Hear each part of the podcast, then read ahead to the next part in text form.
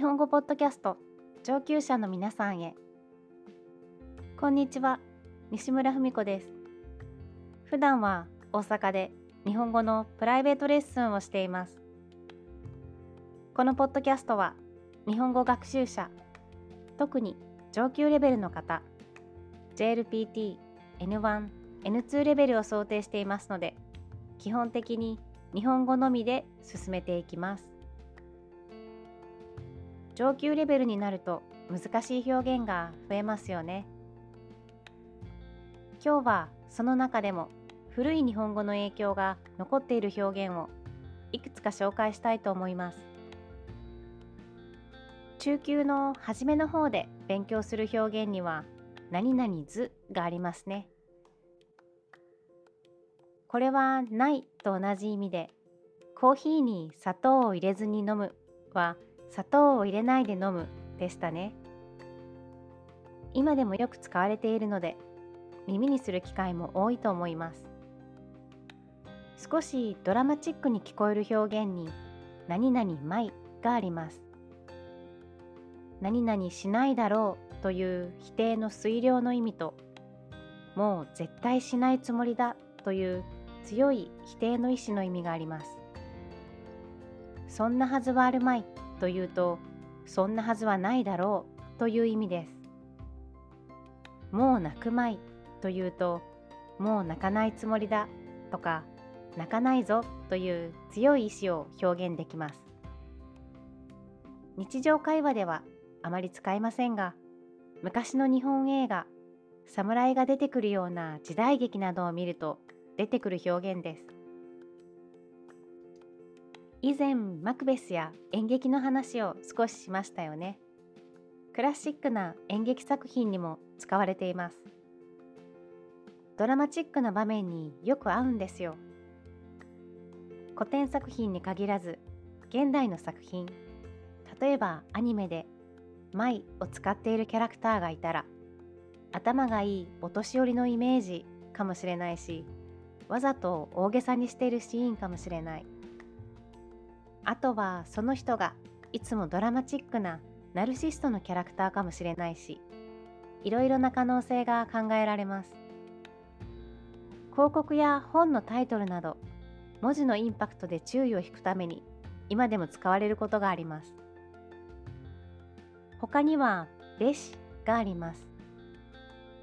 これはしなければならないとか当然だという意味で使うことができます。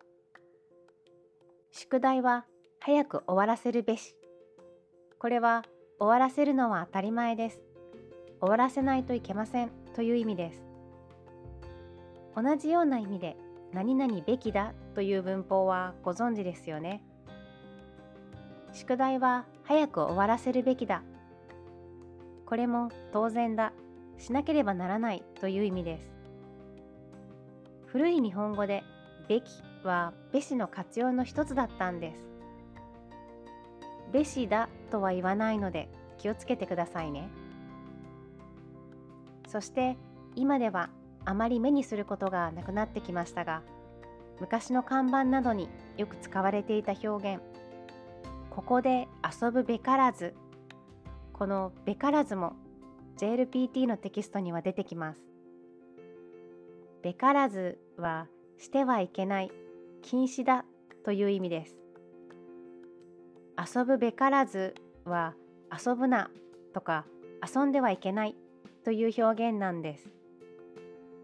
私が子供の頃は手書きの看板などにこのべからずが書かれていることがありました。お寺や田舎に行くとまだ残っていると思います。私が子供の時に見ていた一休さんというアニメがあります。とっても古いんですがアジアではかなり有名なアニメです日本の室町時代が舞台で一休さんっていう男の子がお寺で修行をしているんですがこのアニメには「べからず」と書かれた看板が出てきますオープニングの歌でも「この橋渡るべからず」と書いた看板が出てくるんですよ。この橋を渡ってはいけないという意味です。JLPT のレベルも上がってくると聞いたことがない使い方がわからないという表現も多くて勉強が嫌になると言われることがあります。舞やべしなどは確かに日常生活を送るだけなら必要ないかもしれません。でも映画やアニメ、日本語の記事や小説を読むときにやはり知っている方がより楽しめると思うんです。日本語は曖昧な表現も多くて人によって解釈が変わることもあります。私はそれも日本語の魅力の一つだと思っています。試験のことだけを考えると勉強が嫌になることもあると思いますが、日本語の世界が広がれば楽しめる世界も広がります。試験に関係なく、ぜひたくさんの人に長く深く日本語を学んでほしいなと思っています。今日はこの辺で終わりにしたいと思います。よければ、ポッドキャストの感想やメッセージを送ってください。メールアドレスは、ポッドキャストの説明欄に語彙などと一緒に載せています。最後まで聞いてくださってありがとうございました。それではまた次回。